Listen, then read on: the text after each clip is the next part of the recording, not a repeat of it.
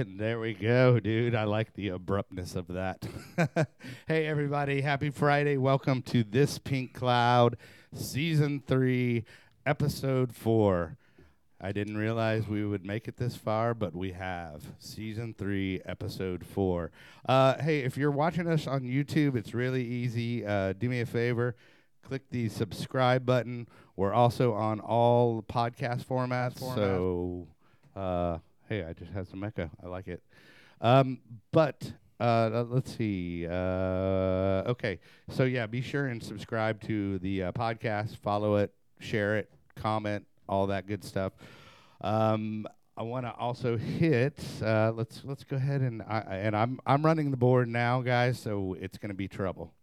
just so you know. Uh, oh, well, first off, let me introduce my guest right over here. That is the one Josh Jordan. Uh, oh, no, that's Henry Boyce. and then let's see if we can get it both up right here. Oh, but see, they're on top of each other. That's, that's that is not Josh Jordan. The other guy is Josh Jordan. Henry, Josh. Yeah, and and then oh, we also have Dusty Burrows, so you can be Dusty Burrows today. we all love Dusty, but hey, Josh, um, thanks for sitting in again. Uh, I appreciate it. Uh, you know, we know Dylan's going through his thing, so uh, you know we'll recap with him and uh, you know circle back. But he's in the right place, The right place. the right place at the right time. I guess I don't know We'll see. To- Yeah. To, be determined. to be determined. Let's get that big shot, that group shot. Oh, there we go. And there's there's our friend Fitz, by the way. hey, Fitz. yeah, Fitz is uh, Fitz is helping us out uh, with the uh, audio portion and all that good stuff. Um, and then sitting actually right uh, here. There we go. This strange, this strange guy uh, sitting in the flannel, kind of looking like a gang member, um, in the in the beard in the beard gang, uh, is my good friend. I can call him a gang member. Yep. You Um, can. You can. y- Here, here, you gang affiliated? no, anyway, this is Blake Berwick, and Blake uh, actually works with uh, Henry, and we will get into that. Uh, just real quick, I want to put this up. Uh, this is our sponsor, which would be summersky.us. That's www.summersky.us. Uh, their phone number is 888 857 8857. Once again, that is 888 857 8857. It's a place where I got sober. Hey, and if I can do it, you can do it. Hot damn. Is that Summer Hot Sky Treatment damn. Facility? That is Summer Sky out in lovely Stephenville, Oh, I, Texas. I went there when I was 18. Did you? I did. Oh, dude, I can't wait to get in there. I into went this. there when I was 18. Back in 1967. back, back in 1967. uh, here, let's get let's get this shot up. Man. There we go, Josh Jordan, and then take the. Uh, that's Henry Boyce, by the way. Here, Yeah. wait, let's get that. Is Thanks. this Henry? Which Yeah. one's Henry? I'm, he- I'm I know. There we There go. we There we go. Hi, everybody. It's me. It's Your run, voice. dude. It's run by the inmates here. I tell you Oh, what, man. But uh, okay, so I'm excited to have you on the show. Um, you know, I've been in I I've been in the recovery industry for about uh, like six months or so, and I've heard uh, you know your name, and it's always favorable. And uh, are, you, are you taking down notes? are, you, are you taking down notes, or, or do you have said my name is always favorable. there? you go, right. We have a court. These are positive things I'm to put up on my we board. actually have a court stenographer Yeah, in the other room. I have a, white, so I have a yeah. whiteboard in my room. I'm going to put this up. They always say it's favorable. but uh, yeah, so yeah, Henry, why do you spell your name with an I? Uh, my parents were hippies. Oh, you know? yeah? Yeah, yeah. It's, it, another note is my middle name is Gaylord. I like it. Yeah, yeah. So it's like Henri Gaylord. You know what I mean? Yeah. It's like it's it's. You're- it didn't really become funny till Meet the Fockers came out. All right. But when that came out, I was screwed. You know? So I was- You're- I I'm not going yeah. by Gaylord ever. Yeah, they already they already beat me up every day after school, but then they really beat me Oh, up. You know. It was- Right. It, it was like, you know what, man, you know it's coming. I know, I know. You know. So, Yeah, uh, lots, lots of energy in this room. Lots of energy. if you yeah. use, if you have an iPhone, Uh-huh. right? If you're, never mind. If you have an iPhone and you ask Siri to call Henry, Mhm. she'll say, "Calling Henri." Calling Yeah. Henri. I do you prefer Henri? No, I Or do you? No, do he you- prefers but, ornery. but, but what I know I am is Henri for yeah, sure. There we go. I'm a, there I'm we a Henri go. that's named Henry. hey, dude, you're supposed to hit the rim shot over there, Oh, Josh. where is it? There is the rim shot. Yeah. It's over there somewhere. Yeah, we should have Well, traded spots. I would have totally done that. Thick, thick clip. I would have thick clipped it. There you go. Thick clip it. anyway, it's over there somewhere. But okay, so Henry Boyce, uh, the reason why I decided to do this show, this podcast, that whole thing, um, is because you know I think that there w- there was so much when I was just coming up and getting sober and stuff that I didn't actually really. Yeah, I need to put my own shot on as I'm talking. Um, but I, you know, I didn't really know that uh, you know half of this stuff existed. I'm like, you know, um, I mean, obviously from the rooms, the 12 step, that's the first one that everybody pretty much knows or or, or uses as an asset. But then there's like recovery coaching and all this stuff, and then sober livings.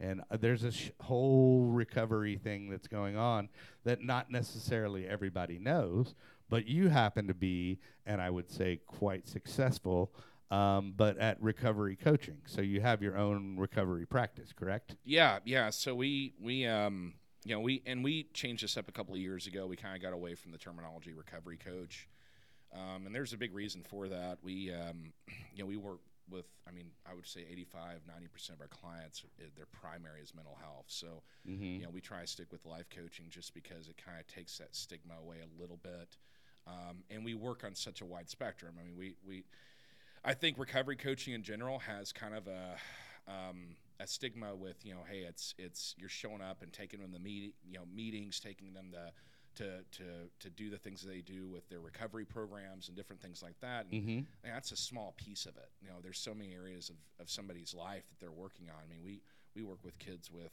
you know. Um, they're on the spectrum that have bipolar disorder, reactive attachment disorder, personality disorders, um, from all different scales. So, um, and and and who have struggled with severe trauma. So, you know, that's kind of the reason for it because the reality is is that like we're navigating down all areas of life. You know, their family, their their recovery, their mental health, their spirituality. You know, their friendships, their their school. You know, their intimate relationships. I mean, a lot of the kids we're working with, you know, they're they're navigating through puberty and and growing and all the hormones are going and they're doing their thing. Well, So- what? Okay, so like, what? What age group? Okay, first off, wh- uh, what? Let me switch the shot so we can get my gang member on here. Oh yeah, ready to roll. But uh, so you say that so y- you're you want to i mean what would you identify it as instead of recovery coaching i know i have personally an rsps which is uh, you know recovery support peer specialist uh, you know because everything has to be pc and have a groovy acronym now Yeah. but what would you explain like i mean what uh, exactly uh, like would be a good encompassing title for what you do Uh, reco- I mean, recovery specialist. Recovery that- that- that- specialist. I mean, that's that's what we. So the, actually, be, before it was RSPS, is PRSS, Peer Recovery Support Specialist, Mm-hmm. and then they just changed it. Uh, I think this last year to RSPS. We got grandfathered in, so we are we're PRSSs, but it's the same thing, same training. Uh, and then the MHPS, we also have that certification as well. Mm-hmm. Um, so like, and, and we do all broad spectrum. So I mean, we do we do uh, life coaching with adolescents and young adults. okay and So i was going to say what is the age group what are we talking Uh, we're looking at around 14. You Mhm. know, I say that because you know if, if there was a 13 year old who was who was who was more mature, 13's that age where they start getting into preteen, navigating through that. But 14 up to 25 is Right. is really where our our, A- our your wheelhouse yeah, yeah, and and more. We probably deal with more 16, 17, 18 year olds than anything. and and it's just just guys or oh okay no, so it's it's it's we have uh, we have Erica and myself, and then we also have Mel and we have Blake. So you know, we Ah. work with females and males. We're very much gender specific on that one, and what Okay. I mean by that is because I need to offer clarity on that. yeah Um, is uh, so you know Erica and, and Mel work with females, and and and we'll work with the families. Where whenever we do you know males, we work with the males, and Erica works with the, and Erica and Mel work with the families. Because we do case management for families as well. Okay, yeah, Um, and that's an important thing. I mean, and that's an important part of the puzzle. And I like that you, um, you know, you actually brought that up is because, you know, a lot of people in the family they go, oh, okay, well they they have the problem. You know, they're Yeah. my son or my daughter, they have the problem, and what they don't realize is that you know it doesn't mean you can't be involved in that person's recovery or be you know a, an important component and actually know what's going on as far as that's concerned Yeah, hundred percent. I do want to add one more thing to that, the gender specific, because Mm-hmm. uh, gender identity is such a big thing now. Right. Um, it's, I mean, it's always been a big thing, but but it's really, um, I feel like I feel like the last couple of years, it's it's really spiked as far as you know, you know, um, adolescents uh, struggling with who they are. Right. Um, and so we we're also sens- very sensitive to that. Um, anybody who's wanting to get in this field, I would I would there's a training um, CCMI training, which the actual the the the the point is the training. Uh, Yeah. they do a really good job on like a cultural weekend. yeah um, and, and, like they really- cultural awareness and 100%. stuff like That's that So important. yeah right? i mean it, i mean it's cool that josh liked barbies growing up so i mean you know Mhm. there's I no did- problem I with did that. too. Yeah exactly 100%. And and so, but in saying that, it's it's like if I if I have someone who is biologically a male, Uh, but, sure. but they identify as a female and they felt more comfortable working with Erica or Mel, we would we would be sensitive to that. you would yeah hundred percent. you would accommodate that hundred percent. Well, okay, so th- this guy that's sitting next to me, Blake Berwick, I've actually known him uh, through uh, a place we work. Uh, we worked at simultaneously, and he, and he's just one of those. Um, I, I don't know, uh, one of those guys that you're just kind of drawn to, kind of kind of like a strong personality or somebody that that the younger guys look up to. Blake 100%. Berwick. I'm glad you're on the show, dude. I'm glad you uh, surprised us and showed up today. Yeah, that's my style. Just pop up uninvited. yeah, just uh, oh yeah, we'll get a mic for you, no problem, dude. There's extra ones.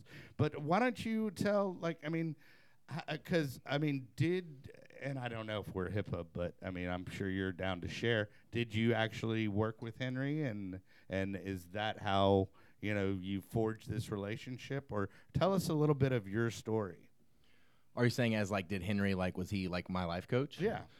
So no, I actually met Henry through through some of the guys he worked with. I happened to be two of their sponsors, so I was going through that and I met Henry and then we ended up going on a a trip and camping trip and we got we got close, you know, we got connected, we built a relationship and you know, I kind of stood on the outside and you know, I saw how he operated and you know, I saw what he did. Mm-hmm. and you know i fell in love with the process you know i saw i saw what he was doing made a difference and i was like man i want to be a part of that.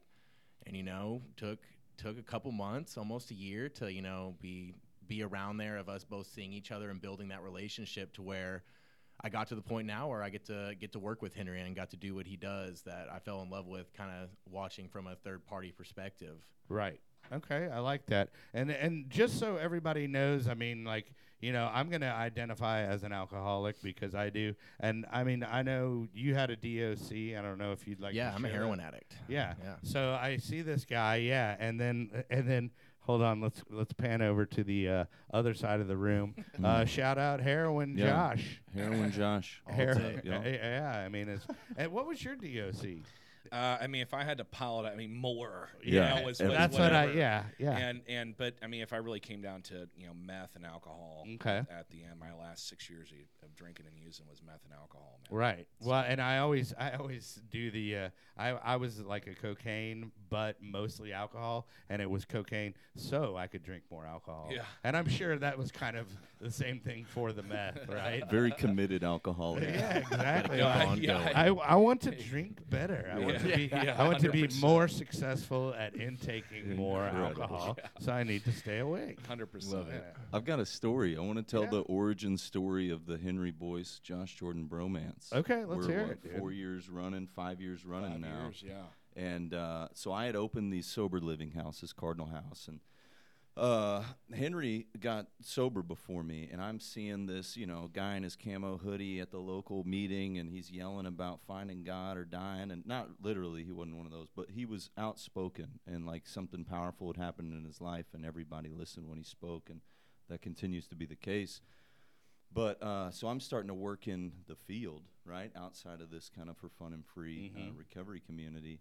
And um, I don't remember how it happened, but I know that he hit me up and he's like, "Hey, I know that you do this, but like, how do you still be, you know, how do you still have integrity as just like a person in recovery and all that, while still doing this kind of businessy side of things?" And we ended up going to get coffee and we're talking about you know sponsorship lineage and blah blah i'm like coming down to this conference i'm going to next week and so we roll down there together and just inseparable ever Mhm. since right like both getting to like i got to work for bfr back when it was interventions Yeah. and transports and i got to sit in on BFR. I don't know what that is. Boyce family recovery Oh, okay, there we go. Solutions. Anyways, uh, you know, they were doing interventions. I got to go sit in on that, and they helped me learn kind of what that looks. And I don't know how many we did. We got all these yeses and all these kind of rebuilt families. And uh, anyways, like it's blown up, right? And I remember Henry calls me the first time that he took a call from an adolescent's family, right? Mhm. Because that's a that's a whole different thing that I am so ill-equipped to even begin to talk about. Mhm. And I remember he was like, I don't know, but I think yes. I think, you know, given his personal history and, and everything that he's healed from and done work on and blah, blah, blah, like, why not? So he goes over and he calls me. And I remember, I remember he's leaving. He's like, I haven't felt the presence of God that powerfully in a long time. And I don't, you know, what was that, two, three years ago now? Yeah. and like everything switched over and like you're just watching all these kids and i think like i had the same stigma around coaching and like Mhm. paid sponsorship Mm. and like dude if that's not the biggest crock of shit excuse my language because what i failed to consider at the time when i had that thinking was uh, there's a phrase called raising the bottom right like if Mm. you can get families involved a if you Mhm. have an alcoholic mind as it's described in 12 step recovery there's no such thing as rock bottom you will continue to lower your standards until you're dead period Right. like that you either have this illness and that's what it looks like or not and that's okay uh, but if you can get a family on board and even an individual like really realistically looking at their circumstances you don't have to wait until they're living on a street corner or under a bridge and they're you know they got diseases and criminal tr- you don't have to wait for that Mm-hmm. if you can get with somebody who can help you navigate through all that and raise the bottom to meet that individual where they're at Sure. great change can start there Yeah. and you don't have to be in a life-threatening situation to do that. And so it's it's just wild to watch That this was blow that, up. That was beautiful, dude. I've, I've got a single Th- tear This is going down my face, dude. It's powerful stuff. No, and I I love it. Um, okay, so just like softball question, but what made you want to start like um, I guess a counseling? St- okay, I want to get this correct. What do you consider yourself? Not a recovery coach, recovery solution. Yeah, so we're, we're peer recovery support specialists. So- So, okay. uh, as far as the state of Texas is concerned, Right. that's what we are. Okay, so what made you what made you want to get in? Because I know there's a lot of people like me. I'm like, I want to, you know, I want to, I want to go in. I, you know, I want to give back. I want to try to help people navigate the maze. I want people, you know, to to know certain things and that I know that I can impart to them to help them. So, what made you? um, want to start and then you know what would you recommend i mean and and how did you start because i mean really you know it's kind of a tricky thing like you don't just open up and then all of a sudden have a practice you know it, it's it's it's definitely probably some growth pains so let's get into that It'd be cool if it was like that. yeah, dude, i just opened up and i gave myself a job Uh, so Eric and I moved back to the Metroplex around 2016, and uh, no, actually sooner than that, I think. Um, no, it was 16. Um, no, four, 15. Sorry. Anyway, we um, and when we moved back, we knew God was. We felt that God was calling us to do something. I worked in the swimming pool industry um, from like 17 to like. I mean, honestly, I just I still had some um, ties with a, another business uh, a couple of years ago. So I, I just really got fully, completely out a couple of years ago because when you're building a business, it's not I mean, it's not what it- it's not what it sounds like it is. Oh yeah, right? You yeah. know, no, like- it sounds like, fun. you It- know, it, sounds like well, it's just like it's the same thing. It's the same thing with the podcast. It's like, Yeah. oh, it sounds fun, but then, oh, then there's Yeah. this whole technical aspect to it, Yeah. and then there's all this work and uh, you know actually you know lining up guests and stuff like that. So I can only imagine, you know, how how did it start for you? I mean, did you Yeah. just start like coaching one guy? And no, then, no. So, so, um, um, like I said, we, and we have four kids. So, I mean, we had to support. You know, obviously, I need to continue put food on the table. Right. So, I was working. Uh, there was a summer that there was a guy working with me um, who was just kind of a helper throughout the summer. Really nice guy. Um, he was actually him and his his young wife and his son were were a little little boy was getting prepared to do um, missionary work out in Haiti, and so this is like a job to kind of keep ends meet. And and he knew my story because I've always been really really open with that. I've never I've always when I got sober I I knew that like I just I've always been I don't I, that's just part of who I am. And you know he showed up to work one day and he asked me for help. He said, "Look, man, my my um, you know, my my mother-in-law has been using pills for 20 years.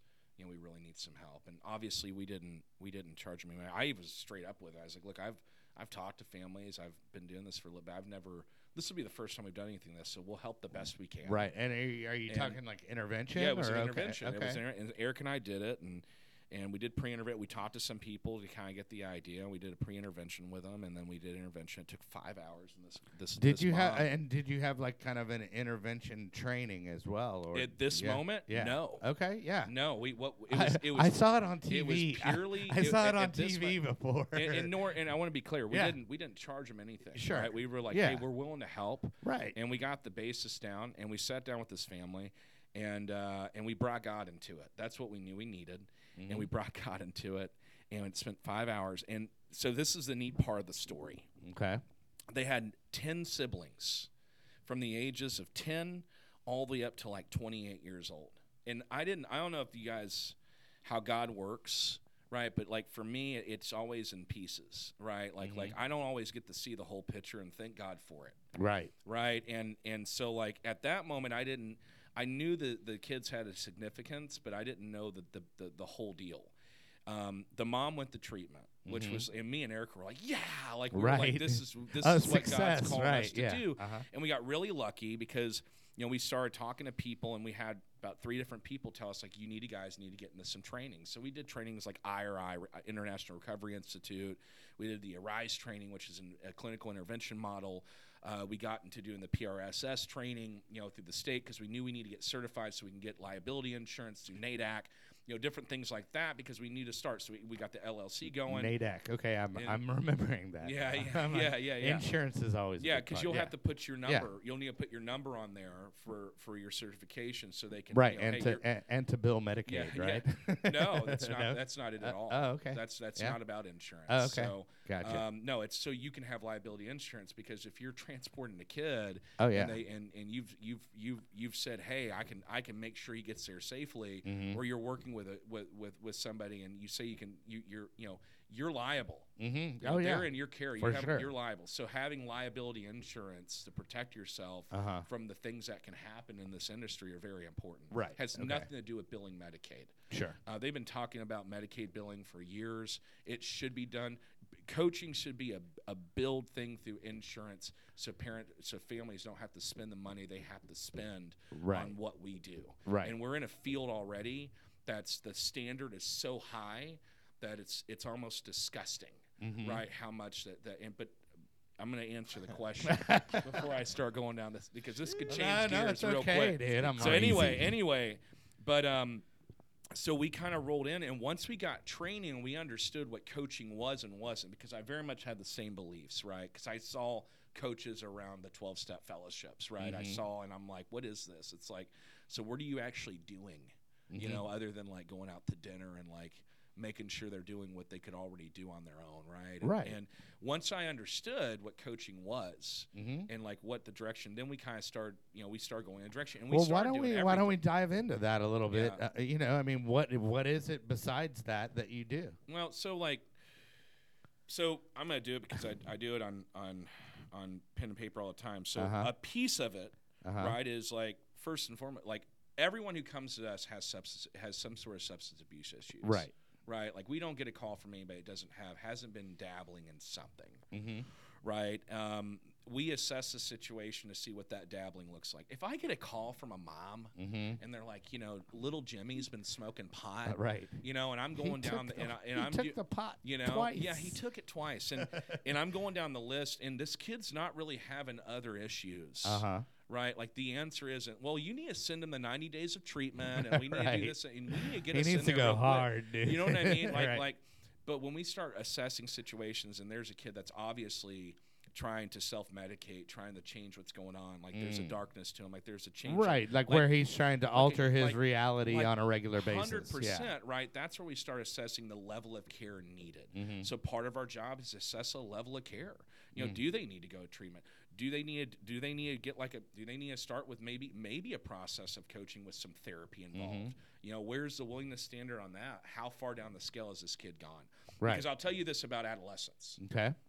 you take a kid who's been smoking some pot and vaping, Mm-hmm. and you put them in 90 days of treatment, they're going to come out of that treatment facility fully armed yeah. Oh yeah. with what it They're looks like know to smoke up. crack Yeah, and shoot right. meth and shoot heroin and all these other things. They are Right. way more informed than they ever needed to be Oh yeah. when they weren't even at a spot yet where they needed they need the, they needed even to go there yet. Sure. Right. So being able to kind of look at the levels of care and know the options. So knowing knowing places like Cardinal House and Brazos and and um, and Chapter House and and and all these other places and know what they do, what level of care they offer. So when I go to your facilities, like I'm not like it's great, man. Like man, we got zip lines and horses and Equine and- and- therapy. yeah, which- which Come on, equine- equine therapy. Equine yeah. therapy is really great for someone Right. who has some major trauma, but like Right. all the other the, the the the shiny little bells and whistles that Mm-hmm. like attract on the website and track this and that. My questions are, what do you do? So you guys talk about that we do individualized care. Explain that to me. Mm-hmm. And they're like, well, I mean, once a week we're meeting with the client. Okay, that already happens in every other treatment facility. So what's the individualized level of care? Mm-hmm. Well, you know, we have them maybe meet twice a week. Okay, so that's if they go on the mental health track as a primary. So what's the I want to know what the individualized care. I want to know what the treatment center, what they're actually doing, what work is being done here. Right. You know what I well, mean? and you want to make sure that if they need that level of care, that that care actually level of care fits for them. Hundred Right, percent, right? And and and so and it's not like one shoe fits all. Y- you know, there's a facility called Recovery Unplugged, right? Mm-hmm. I will. I'll be honest. When I first heard about this facility, I'm like, oh, recovery with music. That sounds really cool. You know what I mean? Mm-hmm. I met a girl when I was at a vape shop in Austin, Texas. Oh, okay, that's had- already good. Right, right, right. Well, no, she was No, working. She was behind the counter. She was checking us out, and she got sober at Recovery Unplugged. She was a young artist Mm-hmm. who got sober at Recovery Unplugged and been sober for two and a half years. Recovery Unplugged changed her life. Mm-hmm. Right. Helped her fall in love with music again. Mm-hmm. Right. Brazos is a phenomenal program. Is a trauma, a phenomenal twelve-step clinically immersed. uh, They do a lot of trauma work there, along with that twelve-step immersion. It is a Right. great program. There, I know a lot of men who've come out of their program and like they are armed with the facts about who they are and ready to take on the world. I've met the Brazos boys. Yeah. You know what I mean? They they they they're big on that. Hey, I'm a Brazo boy. I know what's going Oh on. Oh yeah, no, right? no, no, no. There's Right. definitely, there's definitely. I notice, uh, you know, um, there's a fraternity there for sure, Right. for sure. But uh, but Oh, yeah. something that you brought up um, is the whole addressing the trauma, um, because in in ma- the majority of cases, um, there is trauma that's causing that individual to want to escape their reality or that you know they're not comfortable in their own skin. Um, you know and I, I, w- I wanted to talk on that point a little bit because i think that's that's important that people don't realize that that's a huge part of the recovery is addressing and and frankly the 12 steps are, are designed for you to deal with that that that trauma as well i mean as a part of it not the whole 12 steps altogether but i mean you know there's that component to it Right. So, Well, let's go around the circle, Okay. right? Because you asked a very specific question, like what mm-hmm. sets life coaching aside from just being the guy that takes in the meetings, mm-hmm. right?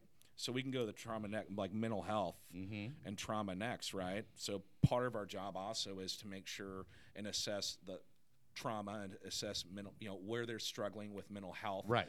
if it's even identified, Mhm. right? So when you're under the age of 18 years old, you know the DSM-5 is about that big. Mm-hmm. Loads of disorders in there, loads of different information. Well, when you're under the age of 18, about that much matters, Mm-hmm. right? So there's only a handful of things in, in that DSM-5 that that can uh, pertain to you Mhm. as an in, as, as an individual. So also making sure they have the right type of therapist for what they can do, and that therapist is armed with navigating through and getting to the basis of the traumas. Because here's the other piece of it. Right, like so, because if there's somebody that's like a sex sex addict, um, you know, or anything like that, then you want to get them specialized with the correct therapist. Right, hundred percent, right. But when you're dealing with kids, right, the reason it's like that is because exactly what we talked about before. They're going through a lot of hormonal changes. They're going through um, puberty. They're navigating through. Th- Guess what? By the time we hit 16, we all are selfish, right? We're all extremely, extreme, extreme selfishness to the core, right? And we think we know everything and this and that. Being able to to connect with a kid on that level, because what is the number one thing they say? Two things. One, I'm bored. Mm-hmm. Two, no one understands. The Yeah. only Oh, people yeah. that understand are my friends. Yeah. And nine times out of ten, when they're in a situation like this, the only friends that understand are friends who are very similar situations that they're in. Mm-hmm. Right. So just uh, for the record, we don't come in and be like, "Well, you need to get rid of your friends," Right. because yeah. that is a really good way for the, Uh, for, for a kid. I think that would go over Yeah. really well. Well, it's a really Yeah. good way for a kid, right, to sit here and say, "Okay, so you're just like everyone else." No, man, our approach is very much like, "Hey, look, let me let me tell you about what it was like for me as a kid." And going Uh-huh. back to like Josh's story, the reason I had such a spiritual experience, it- it's actually full circle. It's completely full circle. I was in and out of churches before I ever found 12 steps. Mm-hmm. And for the longest time, when I was in and out of churches, I felt like I was called to work with youth Mm-hmm.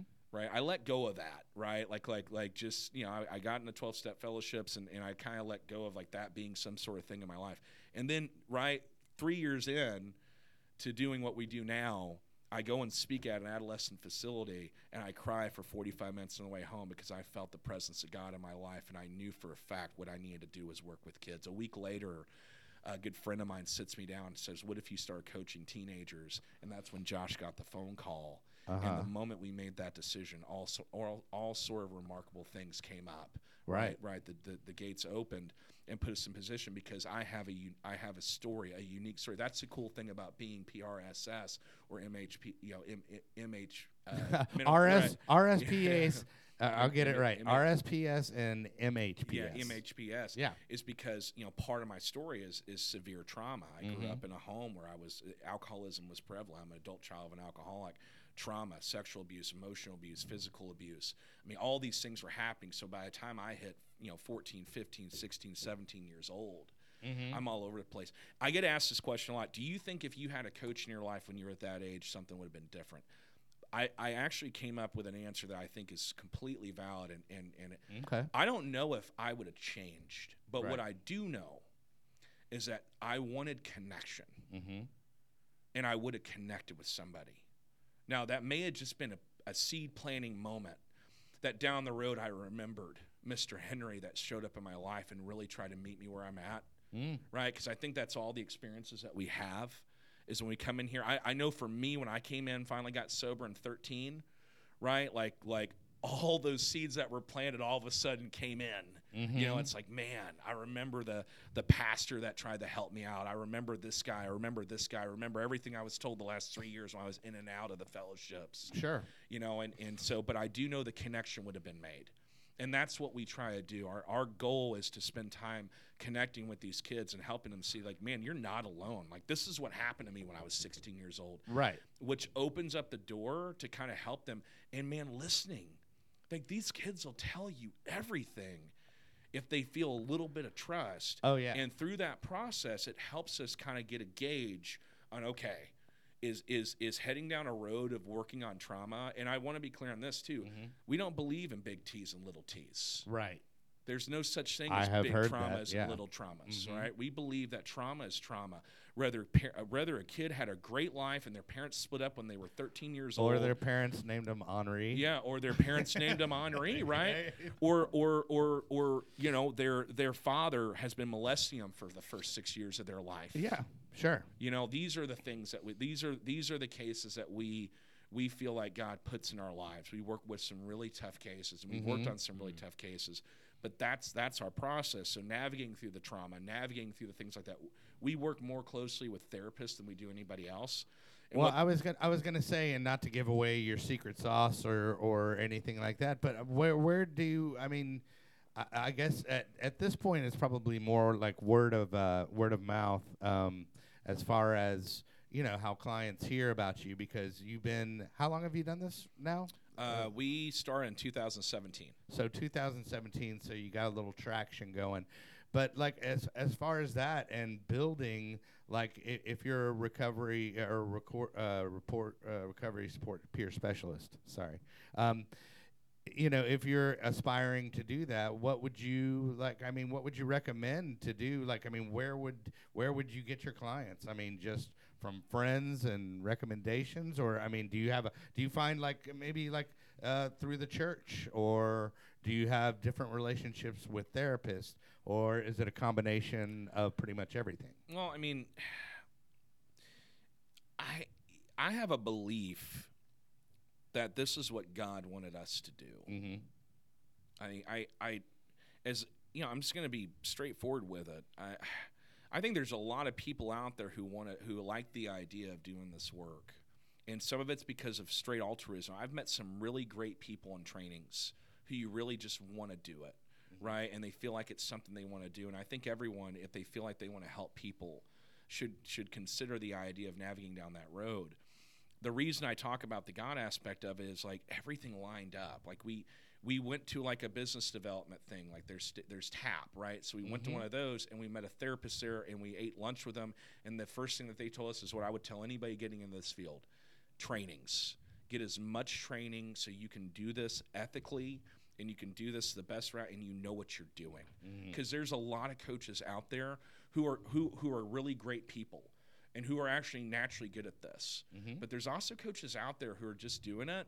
There's no certification. They've had no training. They're just kind of going at the seat of their pants, mm-hmm. which is which is I. There's no judgment on my end. That's that's great. There's so many people that need help, right? There's so many people need that. But the trainings offer something that just kind of doing it on your own doesn't. Like it offers you a direction to go and ethics, most importantly Right. like the neat thing about ethics is is that they offer the same type of ethical training in those trainings as they do with with therapists with LCDCs with with with you know LPCs they they they want you to live by the same standard that therapists do Right. right um, so trainings is the number one thing the Uh, number two speaking of that, what uh, um, and not to put you on blast or toot your own horn or however you want to look at it, but what uh, what uh, certifications do you uh, actually have? Well, there's only one cert. There's only two certifications. Well, depending on what route you go, if you're strictly going, if you're st- strictly going recovery, there's only one certification that actually matters, mm-hmm. like that's relevant, mm-hmm. and Sure. that's the that's the RSPS Sure. or what was called PRSS because Right. that's through the state of Texas. You were as you were you were certified through the state of Texas mm-hmm. to be a, be a recovery support specialist. Right. If you're also doing the mental health along with that, or you're going the mental health route, then it's MHPS, right? Sure. Because that allows you, and, and people ask this all the time. So, how can you get that certification? You got to graduate through high school, and you've had to go through mental health stuff, right? Like, Right. like, like you have to have history with Oh, yeah, health, yeah, yeah. personality disorder, mental health disorder, any of that stuff. Recovery wise, you have to be someone who's in recovery, right? Right. Like that's part of it Yeah. um, and those what those are the qualifications, right? Um, and and those are the certification that matter, Right. Now, depending on the field you're getting in, like if you're wanting to do trainings, um, I think it's important. I would recommend anybody to, to if they have the ability to do school, anybody who has the ability to do school, get into Eastfield Dow- College and and navigate through the LCDC.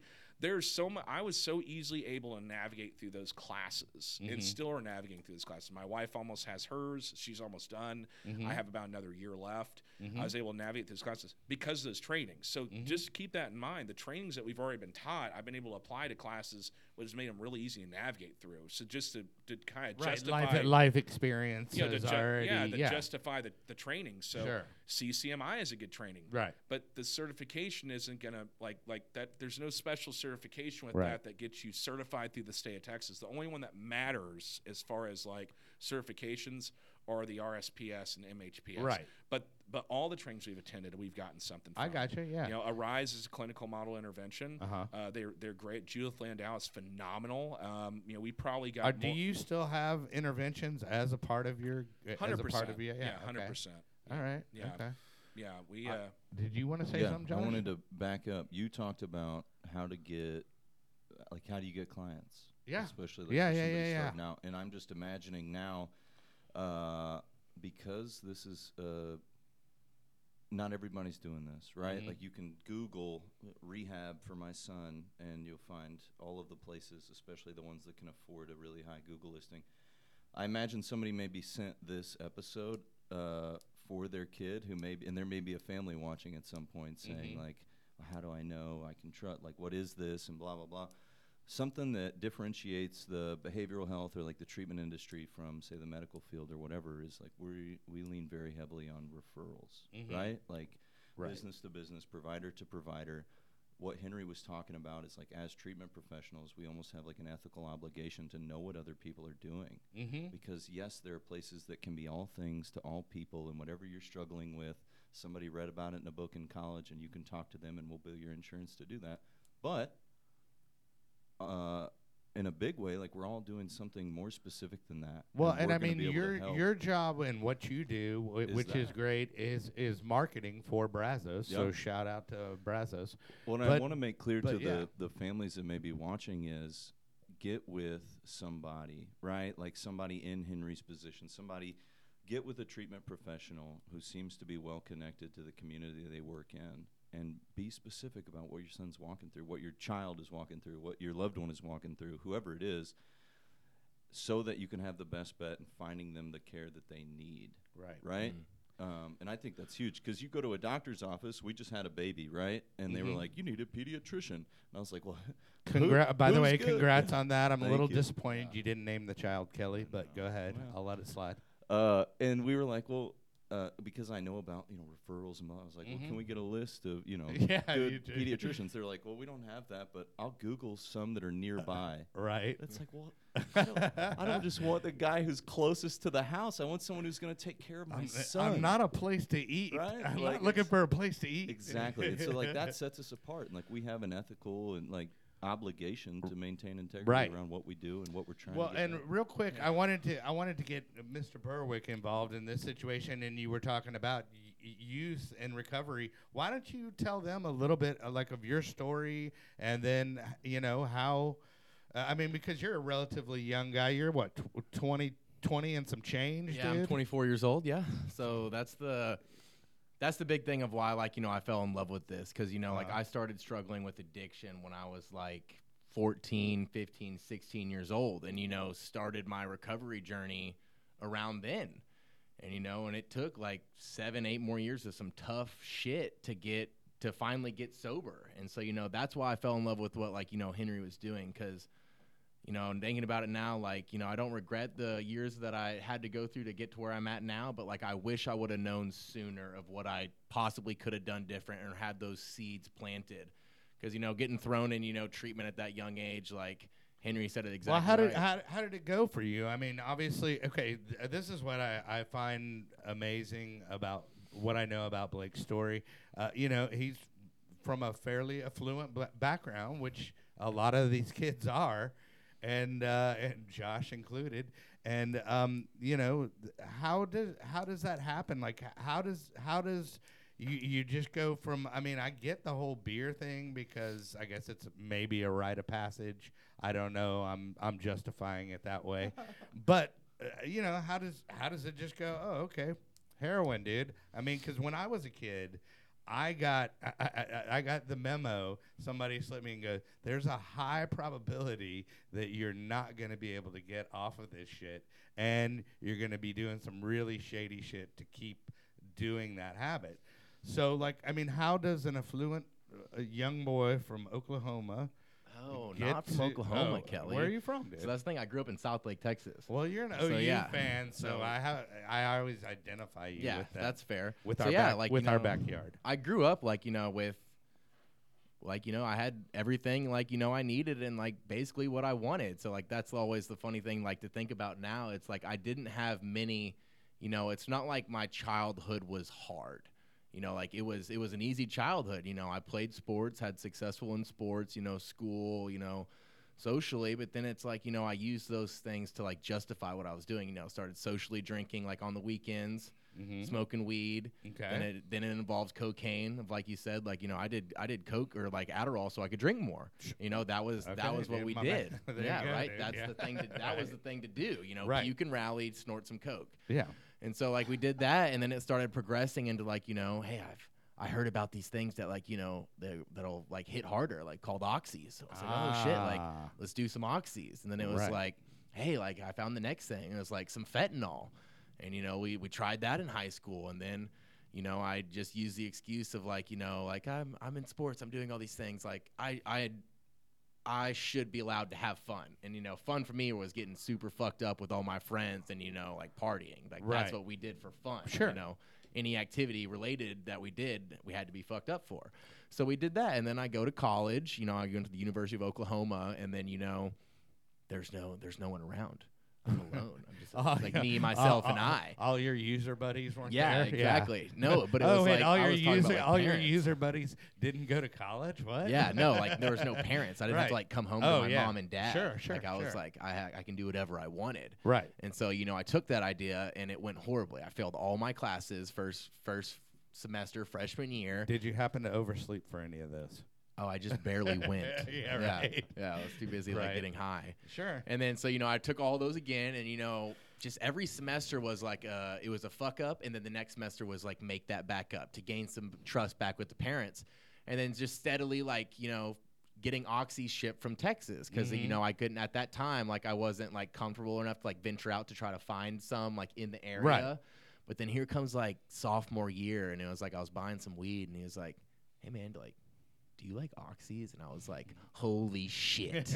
my like my God has answered my prayers. like, and then like you know, and then it just took off from there. Right. You know, going Sure. like maybe once a week to every other day to every day to multiple times a day. And I was driving to like Edmond, Oklahoma. So like I was You was, were like, doing a- the legwork, dude. yeah. So I was like spending majority were- of my day up to eight you- hours. So basically, like all of us in this room, Yeah. you, it became your job. yeah, Yeah, exactly. Doing getting my hi- job to go getting get high and and and and chasing that high Yeah. became your job. Like I'll never forget driving to Edmond, Uh-huh. studying for a test with like my laptop, textbooks all out Right. in my car, like just drive Like once I get this dope, like I'll be okay. because once it's I gonna make it. me study better. Yeah, like I Because will. I will pass this test. And Oxycontin makes me really tune in. yeah, and then so I went. That was that same day I went to get some oxy, Mhm. and the guy came back. You know, I was always middlemaning it, and the Mhm. guy came back with meth and heroin, Mhm. and he was like.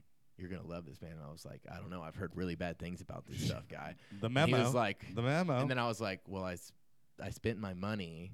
I'm not leaving here with nothing. right. This sounds pretty good. Right. And then I went off to the races, like down in my Ah. heroin addiction, and then the occasional I gotcha. meth.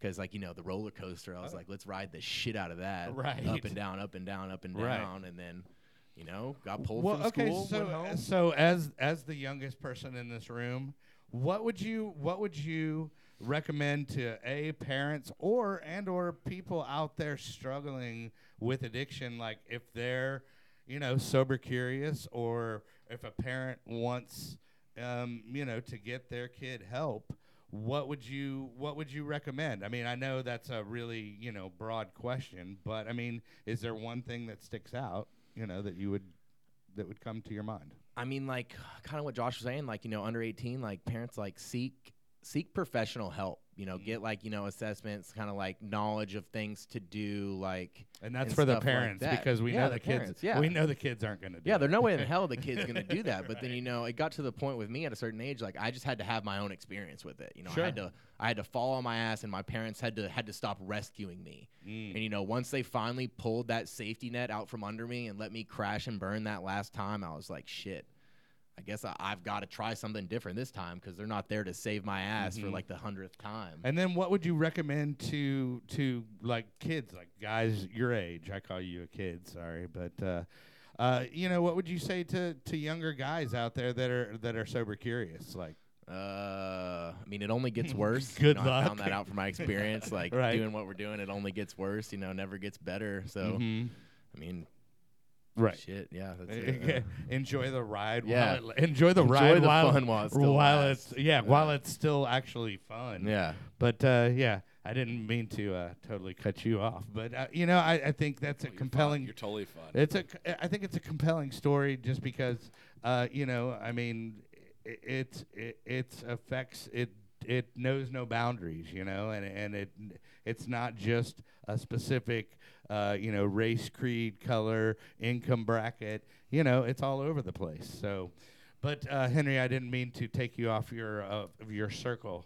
Um, but I was going to say what you know f- from a more, uh, I guess, y- years of experience uh, in recovery, what would you say to like uh, you know parents and stuff like that? I mean, obviously, or or to a kid, how would you approach a kid? Like, let's say you see a kid at a meeting or wherever or church, and you know they're off the wheels. I mean, how do you approach them? You just try to talk to them, or or what goes on? I'm a really big believer in uh, people need to have their own experience, you Mhm. know, and, and so in saying that, like as a parent, because I've been on both sides of this, I've walked through this with my own son, Mm-hmm. um, and so like you know navigating through it, you know, when a parent's going through something like this, they're in they're in a crisis mode.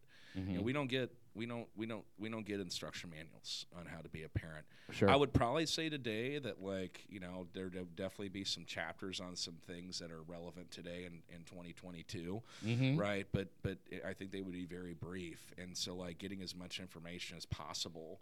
Um, you know, one of the things that, that with us that, that that's a little bit different is is that I can I can share my story with my own son, but everybody has to have their own experience. You can't force somebody into a place to do something. You know, Oh yeah, when you a can't. parent when a you can't force them into Yeah. something they don't want. yeah, sure. exactly. As far as kids go, man, I mean, I, man, intuition, right? Like, like I think it's really natural for me um, to talk to anyone.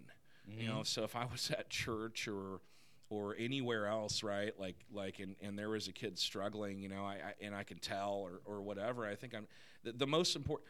The most important thing any human being can do with any other human being is let them know that they're loved. Right. Right. How do you do that? You don't. Hey, well, you don't just randomly go up to me. Hey, man, I love you. You know, like, like, like okay. Because- It'll be a because when great they're- conversation when they're starter. when they're kids. That'd be that'd be that, that's where the liability comes in, right? Yeah, right. right. That's where the Right. whole But- insurance but, thing comes but, in. Right. But you know, um, you know, because with kids specifically, it's it there there needs to be some permission there. But definitely just letting them know, like, hey man, how's it going? Right? Like like be be different. Right, like like ask them about themselves. You know, we see it all the time where where people come in who are distant, and not really there, and not really present because they don't know. right. They d- they don't know. The well, biggest a lot of times they, they, they connection. yeah they don't have those connection skills or maybe that's even a reason why they're Right. using is because they're uncomfortable in their own skin I mean, I, I'll tell you. You asked a question, and I know we're getting pretty close to, Yeah. to wrapping up. But right I know you asked a question about referral sources. Our honestly, our, our biggest is our families. Mm-hmm. And and man, Dad said this the other day, and God, I, I love their families so much. mm-hmm. You know, he said, you know, the difference with you with every other recovery process we went through down this whole road was you did exactly what you said you do. We do the best we can to kind of become part of their family. You know, we we we're- in it with them. We're in it with the trenches with them. We're we're we're walking through all these situations that's going on, and we become part of their family. So, man, the biggest the biggest thing we have is our families. I mean, we have facilities that ah, you know, like like we don't rely on the facility, but they get on it. they they their families will for sure send a send a private message to one of the families on their service call and say, hey. The, the, you need to call this guy. So when someone asks me, you know, like, how, you know, you know, what validity you have, we, we know that parents. I can give them a list of families that in a heartbeat would talk to them and tell them what all we, we did. And that's the cool thing about it is that mm-hmm. like these families get involved and these families talk to the families about the process. And i- it's great to hear that we were a big part of the process, but they did the work. oh yeah They Yeah, did yeah. the work, and that's the piece that I was talking about, like having your own experience. They have to be at a place to have an experience. Mm. A lot of times when they're in an exponential crisis, like their 15 year olds getting messed up, they just want to get their kid help, right? Like that's the reality of it. We want, Right. and they don't realize that, that that their family system may play a role. They don't realize that like the kid has bigger fish than the fact right that he's using. Uh, and i and i know. like i like to take this time to uh, point out i always say that um, make make sure if you if you're coming off of drugs and or alcohol, make sure it's medically supervised, like a medically supervised detox, because I mean, you know, just even with alcohol, you know, you can you can die from that. You can have 100%. seizures. So I want to get that. I think that that is a huge part you know, I mean, it was the st- it was the start of my journey because a I didn't think I I, well, I could not physically stop drinking. Yeah. I could not do it. And and the thing is, is you know, okay, ten days is cool, right? Okay, hey man, I can actually function. But then that window of clarity for like thirty days, um, you know, was paramount because it gave me a little time for the fog to lift and go, oh yeah, passing out and hitting your head uh, on your nightstand uh, on a regular basis, uh, passing out while DJing on the decks. Oh, that's not normal, you know? and I mean, it really did because it wasn't, I didn't have a problem and I didn't want to admit that I had a problem. But with that window of clarity, uh, you know, it was paramount that. Uh, that that happened and then obviously the work afterwards where a guy like you would come in um, I know I'm a little long in the tooth, uh, you know, to to be a client of yours, but you know, I, I think anything that anybody can do um, after, um, you know, aftercare, as far as you know, staying sober and in recovery is is is something you need to do.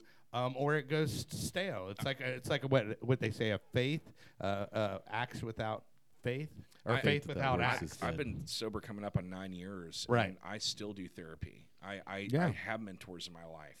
I Right, st- you I- have I- people you I- can I- call. I, I, do that. Right. Anybody getting in this field.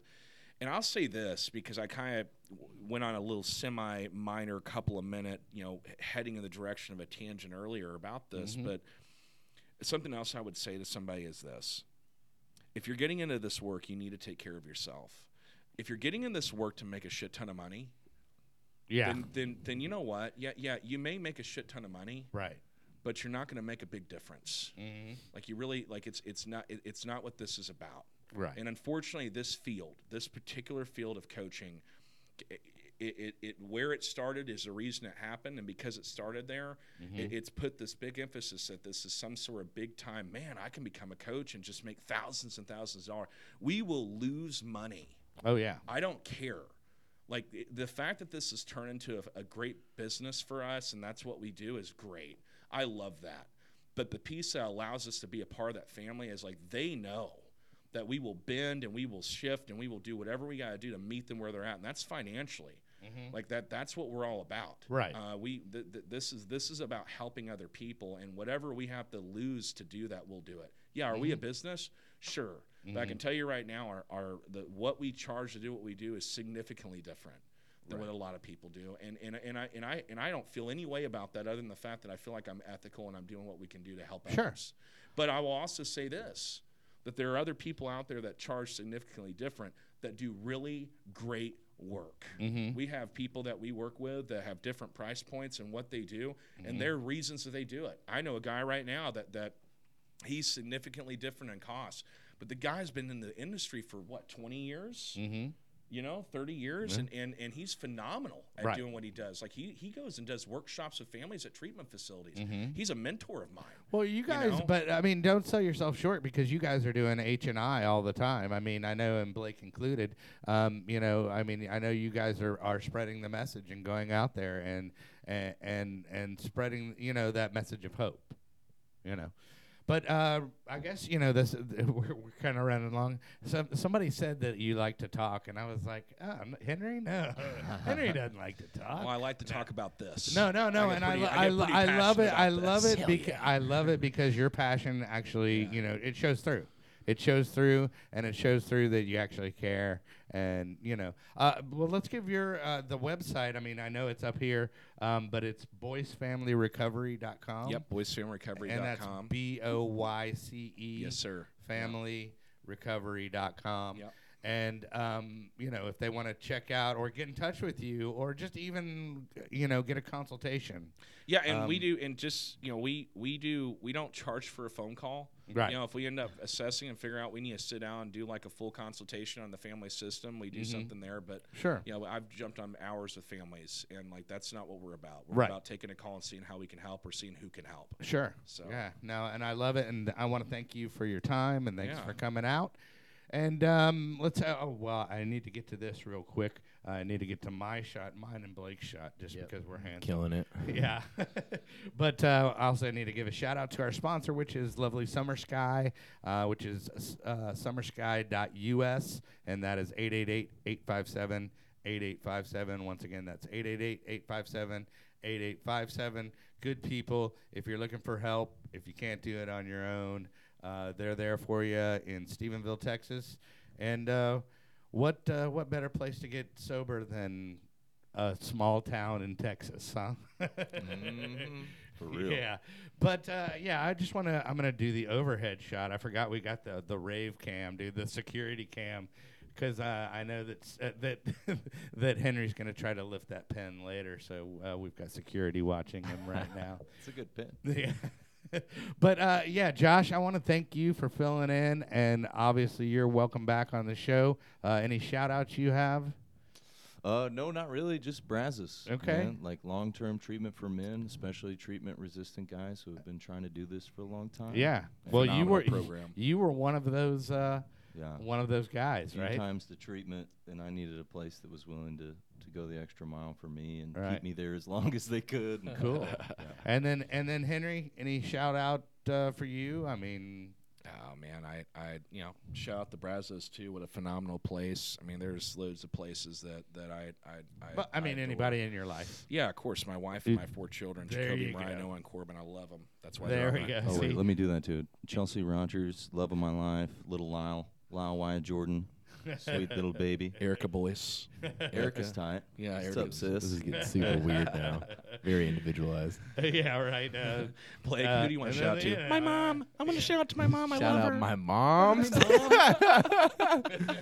uh, yeah. just- yeah. You got any shouts out? You want to shout out to your roomie, Ryan D? What's Yeah, shout out Ryan D. Happy birthday, man, today. Happy Oh, birthday, happy Ryan! birthday. Ryan, happy, Happy birthday, birthday. big dog. So that we'll Happy a- birthday. We'll have a bachelor party tonight. Invite Fantastic. only. I'll, I'll be a surprise guest. Yeah. That's Wear funny. something scandally. I will. All right.